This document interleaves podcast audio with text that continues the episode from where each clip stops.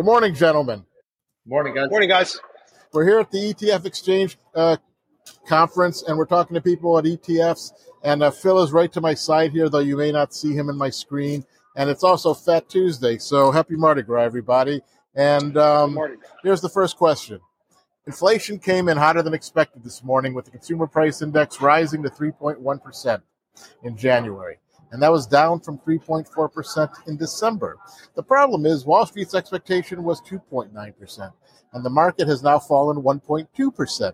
It appears Wall Street really wanted that first number to be a 2. So what does this mean for the Fed and its ability to cut interest rates this year? Well, as you mentioned, Larry, uh, it really seemed like Wall Street wanted that two handle in front of the first number, with CPI decelerating month over month.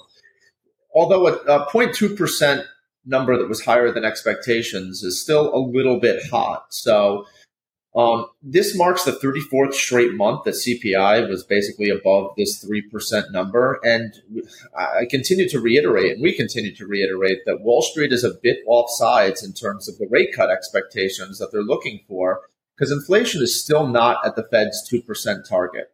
Um, what's really worrisome about this number is that core CPI, came in at 3.9% versus expectations of 3.7%. And core really didn't go down. Core actually sequentially accelerated. So that's when, when you have these inflation numbers that are actually sequentially accelerating and you're basically bantering over a Fed rate cut, those two things don't necessarily coincide.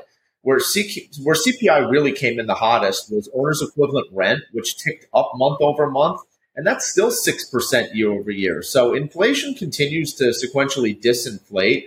Housing and interest rate environment um, related circumstances continue to push inflation hotter than expectations. A couple months ago, the expectation was over 80%. Now it's at six and a half. In May, which was north of 70% a couple days ago, is now only at 40% in terms of a rate cut. So we reiterate that inflation is not at the point where the Fed can really cut rates. They're likely to wind down quantitative tightening because of circumstances in the plumbing of the financial system, but you're not looking at an environment where the Fed can cut yet. Yeah, and look, you know, we we talked about a couple weeks ago how we didn't think the Fed would go four times this year. We think it would be one, two, but the data shows this, right? I'll be with uh, Jeff Gundlach, uh, who manages the Double Line uh, Bond Fund uh, this afternoon. I'm curious to see what he has to say on this number because this is uh, very unexpected. So, you know, I'm thinking you get sub three cuts still. Um, but, you know, when you have data like this, it shows you can't even cut once. So let's see. You got the 10 year treasury at 4 point, uh, 4.275, which is a good yield right now. Um, you know, if you're in the market for yields, uh, this morning's a good time to be doing it. Okay. And um, the second question is how do you invest in artificial intelligence?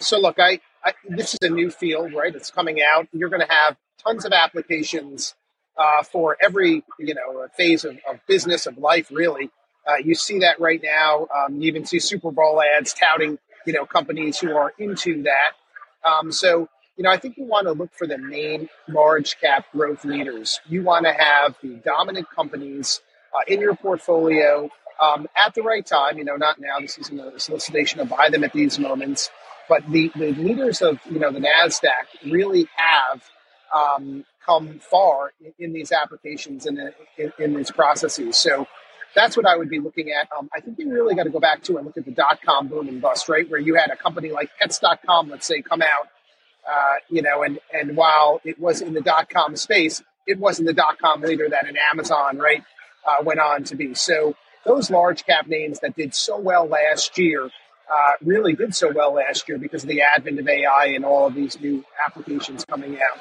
So that's what I would really look at at this juncture. Mike, do you have any comment?